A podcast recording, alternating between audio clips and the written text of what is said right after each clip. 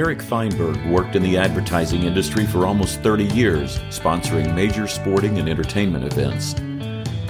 While working for the NFL, he started noticing ads were appearing by his Facebook posts pushing counterfeit NFL apparel coming from China.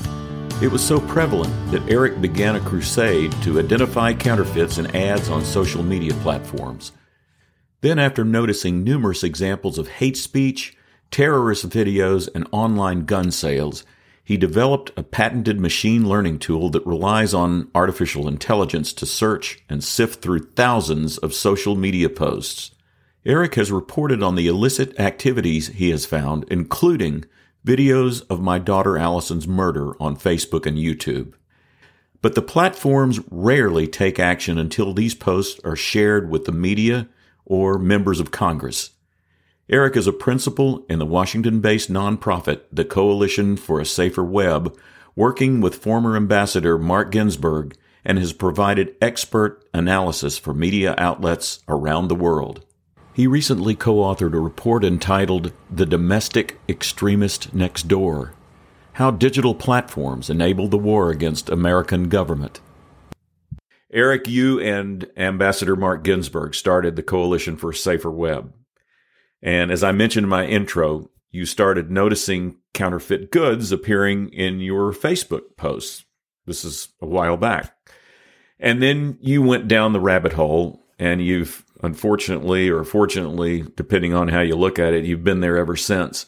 So, was it easy to discover what first started out as identifying bogus merchandise to then stumble upon what we now see as havens for domestic terrorists?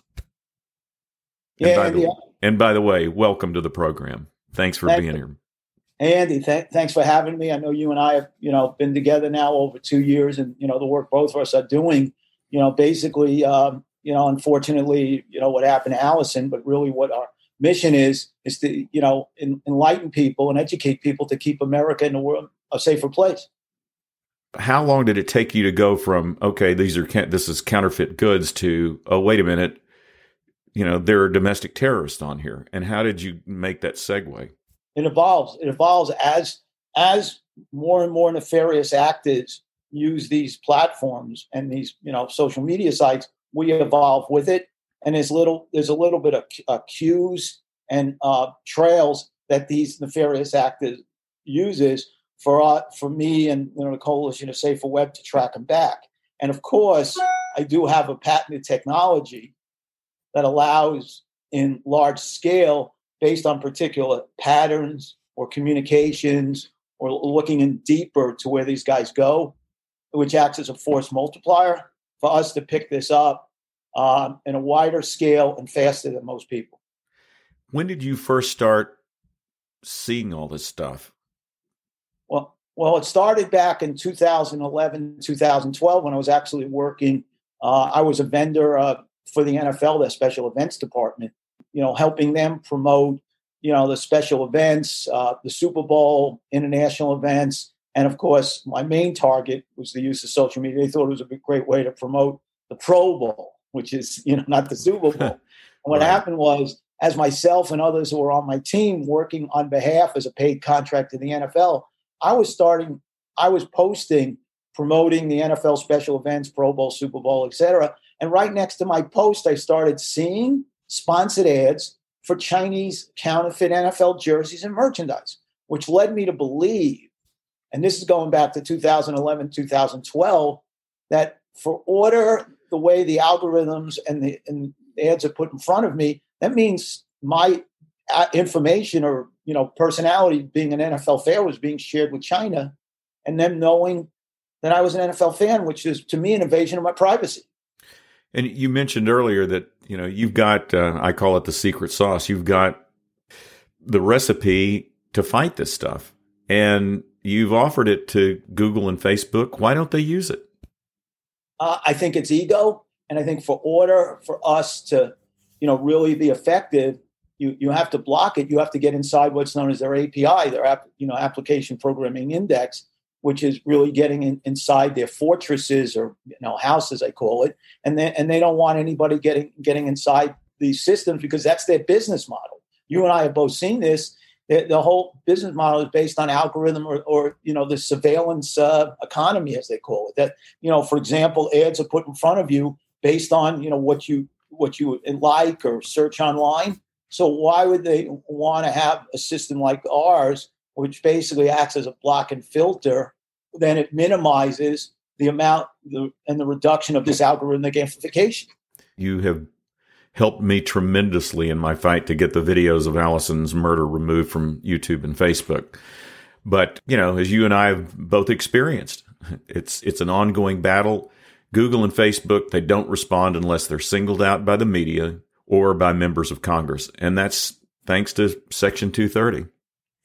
Yeah, and and and if you and I have seen uh, even you, you talk about you know their own methodologies or systems you know i've, I've must have reported three to four hundred times you know different videos of allison on youtube and their own systems don't acknowledge that i've made the reports but don't take them down the only action we've really ever had with the videos have taken down is that we had to go to a third party whether it's been Senate, you know, Senator Rono or the papers to get these videos taken down. And this one video had been flagged by you at least 20 or 30 times, and it was still up. They ignore it. Uh, and and my contention is, uh, you know, they all say, no, no, no, we don't profit from this, and that's just bullshit. They do.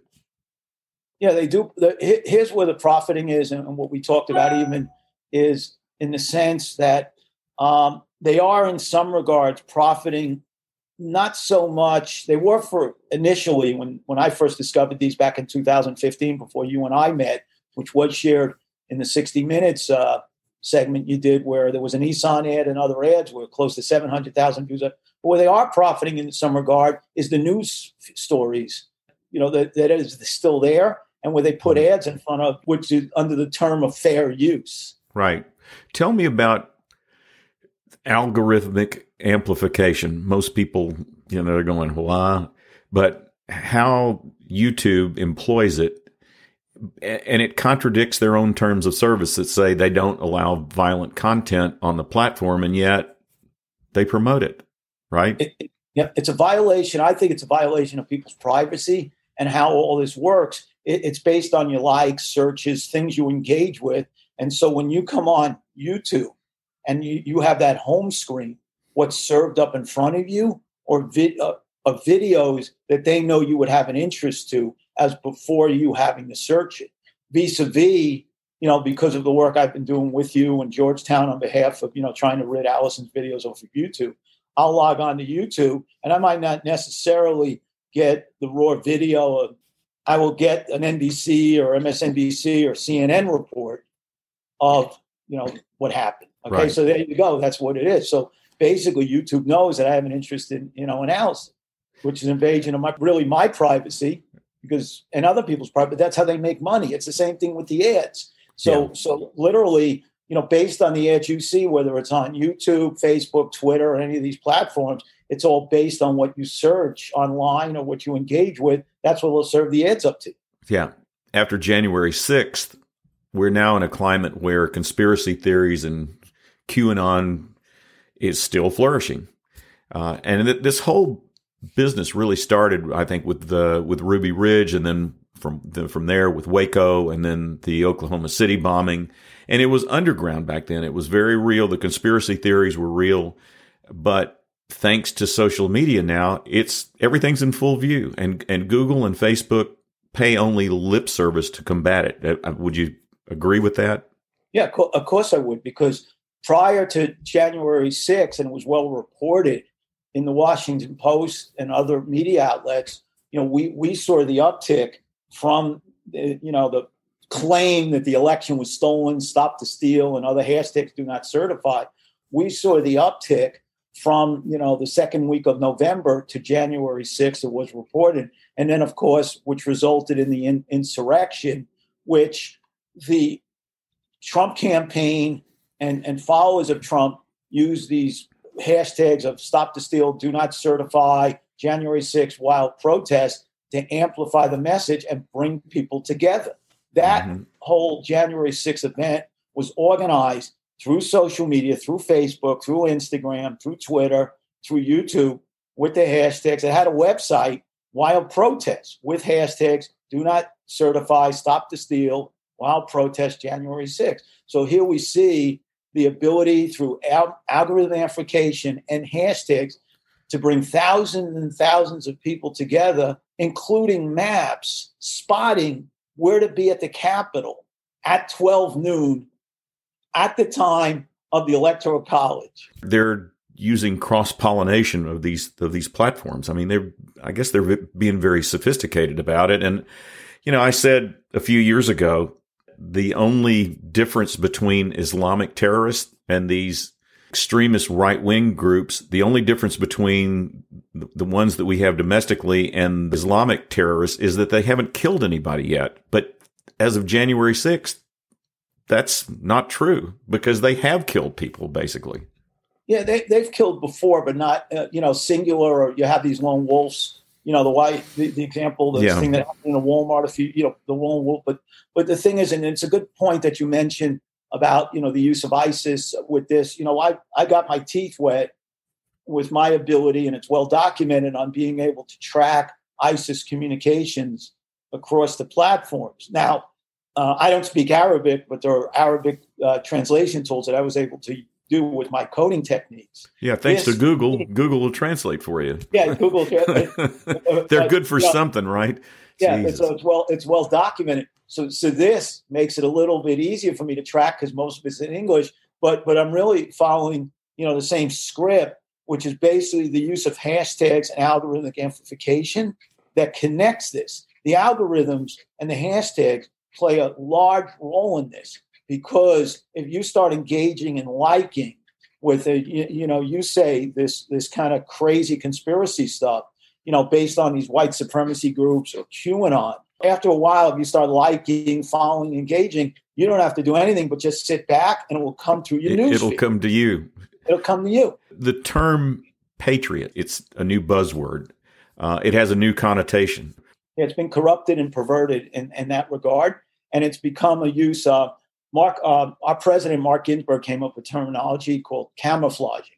So, so what happens is, yeah. and this, and this, what they do, and this is where even the systems fail, is that there are known QAnon hashtags like WWG1, where we go one, we go all, mm-hmm. save the children, the Great Awakening, which Facebook has made, and the social media platform made a good effort to block or you can't post or you can't do a search. So what they do is the QAnon people, they continue to use those hashtags, but they'll use the term patriots and different variations of patriots with it to show that it is a QAnon post. So the initial one we had, which was widely reported in the report you mentioned, the uh, domestic extremists next door, our 56 page report we did Digital Citizens Alliance. So that was the big one.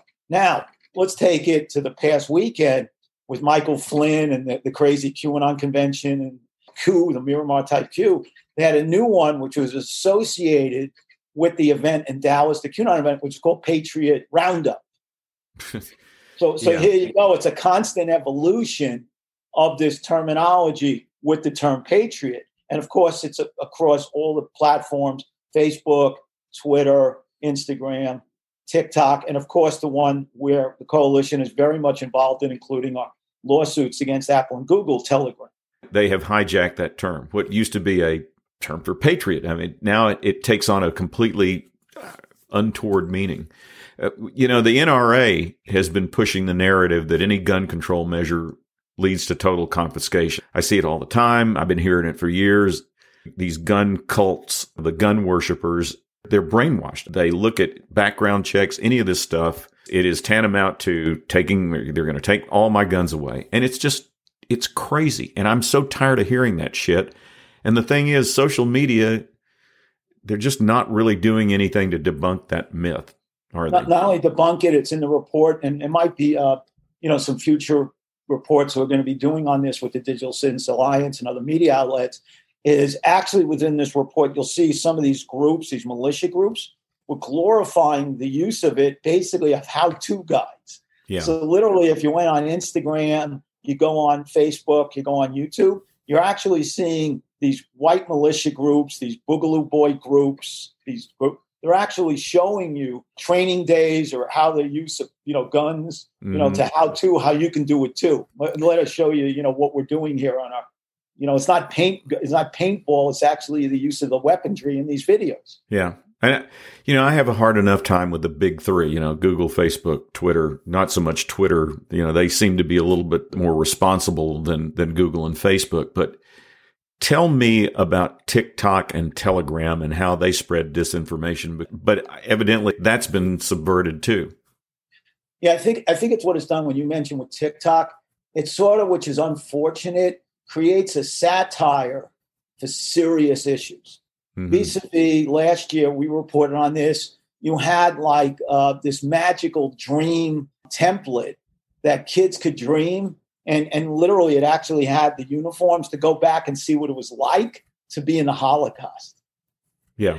So so you know, which is offensive. It, it, takes the terms like we said, patriots, and and create all these satire or subliminal messages around music and art, which is you know kind of like you said, bringing this white supremacy message and kind of toning it down a little bit where it's fun or satire or cool, and that's there's nothing cool about when, especially when you talk about a dream sequence of what it would be like to live in the Holocaust. It, at least Google, Facebook, Twitter, you can say that they're that they're making an effort, however lame it is. TikTok and Telegram have no limitations, no boundaries well, at all, do they? Well, number one, where it's hard to do, and even someone like myself, because they operate more as apps. So it's okay. not when you've got the web, the ability to write a web code to search it or do anything. So it's got to be a more manual understanding how to go after it. it. It's an app that lives off, of course, you know, your cell phone. Right. So it's a little bit more difficult to search it. But where so where it gets dangerous, and especially in the standpoint of, and of course the encryption, which really makes it difficult, especially when you get to Telegram, it's encrypted. So I can't I can't write some kind of code where you're doing a search which shows up on the web, and you know a lot of stuff is open source. So they're basically just walled off. And they're walled off. So so I've kind of developed like a hybrid based on like my ability to write what I call search code with keywords that allows me to, you know, you know, crawl or dive the web. Mm-hmm. But I have to do it manually through the search box to pick it up based on keywords. So, you know, for example, a few weeks ago, someone gave me a project about this anti-Jewish group in South Florida who was ha- causing a lot of havoc. Mm-hmm. He used the term, you know, the Jewish Yiddish term for Gentile, which is goyim, I just searched Goyim, and then I picked up, you know, all the messaging around this group, but I had to do it manually. But so what I do is I go through the search and I start, you know, connecting the dots. So it makes it, you know, a little bit more cumbersome than just doing a web code. Writing but web code. it's it's almost like these groups are they're like roaches. You can eliminate that their access to some degree on social media, but they keep finding a way back in. And the companies don't do nothing about it. Within the within the group uh, report we did, we identified a Boogaloo group that was under Boogaloo. I won't give the name, but it was Boogaloo Group Generation Two of the account, right? Yeah. Shared it with the Washington Post. Post went to Facebook, Instagram. It got taken down. The second generation, within a week, the third generation popped up again. Yeah. It's still there, and they actually wrote on their page that we don't know how long this generation is going to be up, and it's still up because it was taken down. So you're playing again whack a mole you know, coming back to what you and I have talking about, it's a little bit shame on us and a little bit shame on our politicians, especially what we've been, you know, promoting, which is section and all this is because of Section Two Thirty. A lot of the politicians on the Republican side, they don't care about our issue. Their interpretation is the the platforms are biased against conservative points of view, and that's just complete bullshit. And it's been debunked over and over again. They're looking at it from, okay, well, let's, let's reform section 230, but this is the only thing, thing we want to deal with when the hate speech, the targeted harassment and murder, you take those on and you start out, you make it small and that, that solves a lot of problems. You make these platforms accountable. Do you think that Google, Facebook, Instagram, do you think they're overwhelmed or they just don't care? I think it's a little bit of both. And I think it comes to a bottom line. They don't want to yep. spend the money. They don't, you know, which again, if employing, and I'm not, don't want this to sound like a sales pitch, but if you employ technologies like mine or other technologies like this, it, it would require less human engagement because you would be dealing with a programmatic approach to identifying this where I wouldn't call for exact removal, but you could sandbox these or put in a queue for review based on key terms, characteristics of these posts before they get posted. You know, you've got the technology; it's out there, and they just they just won't use it because it requires me getting inside the house. It, so yeah. how, what I'm doing right now is, Andy, I'm operating through my house, going through the internal city plumbing lines into their plumbing to pull the, the drudge out, which is uh, my ability to identify it. Imagine if I was inside their own pipes, how much more effective I could be. Well, you could eliminate a lot of it. The groups like that you mentioned in the report, which now Americans all you know they know the names of these people: the Boogaloo Boys, the Three Percenters, the Oath Keepers, the Proud Boys. These reprobates, these horrific, despicable characters. How are they evading the efforts of Google and Facebook. And I think we talked about it earlier. You know, they're just sort of like it's the whack a mole. It's the it's, it's like roaches, but they're evading the lame efforts such as they are of Google and Facebook to block them. If you had to pick the most dangerous, which one would it be? Well, you didn't. QAnon's the most dangerous, which you didn't have, which is an ideology. It might right. be. It's definitely an ideology, and that's the most dangerous because it's an ideology. Uh, it's based on what you said, the patriot. You know, this whole perversion of patriots, save the children, mm-hmm. these conspiracy theories. The other groups, what you mentioned, are not so much based on conspiracy. They're more based on, um, I would say, a perverted use of, you know, what we were going back to pre-emancipation Civil War. The white supremacy groups based on, you know, what we were wanting to bring our country back pre-Civil it, War. It's ide- ideology. Ideology. Yeah. Where, but but ideology based on perverted view of the past QAnon is based on an ideology of just pure perversion and conspiracy nothing based on fact. Yeah. You know what I mean? And, and, I, the, and the frightening thing is that you have 30% of this country that believes that shit. That is what's so astounding to me. I, you know, we all knew that these people are crazy, and, eh, but you never could put your finger on, okay, how many of them are there? And now we know there are millions and, and they are called Republicans. So bottom line, you wrote that social media platforms provide domestic extremists with the ability to organize and trade intelligence. Do you think we will have a reckoning on Section 230 because that seems to be the only way we're going to get anything done? I think you and I and other people like us in this field, uh, yes, and I think we need to, and hopefully we you know, I had a conversation today with somebody I'm working with in the ad community. With hopefully we maybe we get some momentum going with the advertisers because again, a lot of this is being funded directly or indirectly with ad revenue. Mm-hmm. And I mm-hmm. think what we need to do and continue like you're doing, we need a better job of educating the consumers. It needs to be like anything or the public at large to understand what's going on here. And just like you know your fight with Allison, which we like to call you know, Section 230 is kind of innocuous to people. When you take it down to what we talk about is Allison's law, that everybody can relate to, you know, what you're going through, you know, mm-hmm. personally that could happen to you and there are other people like you who are going through the same situation. And I think what we need to do, technically, the representatives work for us, the people. And I think we need to do a better job in messaging to people as a whole because these social media platforms and digital platforms are unregulated or there are loopholes to where they're not responsible, this kind of crazy stuff is allowed to perpetuate and blossom. President Biden said it this week democracy is under assault. And a large contributor to that is what we're seeing on the use of these nefarious groups on social media. And that's what the report it did. Yeah. And on that note, it's a good segue to we're recording this on June 4th, 2021. Right now, the story that's circulating out there is that basically Trump is delusional, as always, and he's claiming that he's going to be reinstated in August. He's convinced that he is going to be reinstated. And he's buying into this this whole thing is is has been fed to him by QAnon and uh, of course the My Pillow guy. So what does that portend in August? Tell me where do you think this is going? If Trump gets indicted in New York or Georgia, and I think there's a you know good chance New York, when it comes to the extradition from Florida, well, there's protocols and procedures where DeSantis, who is a Trump loyalist, would have to go through.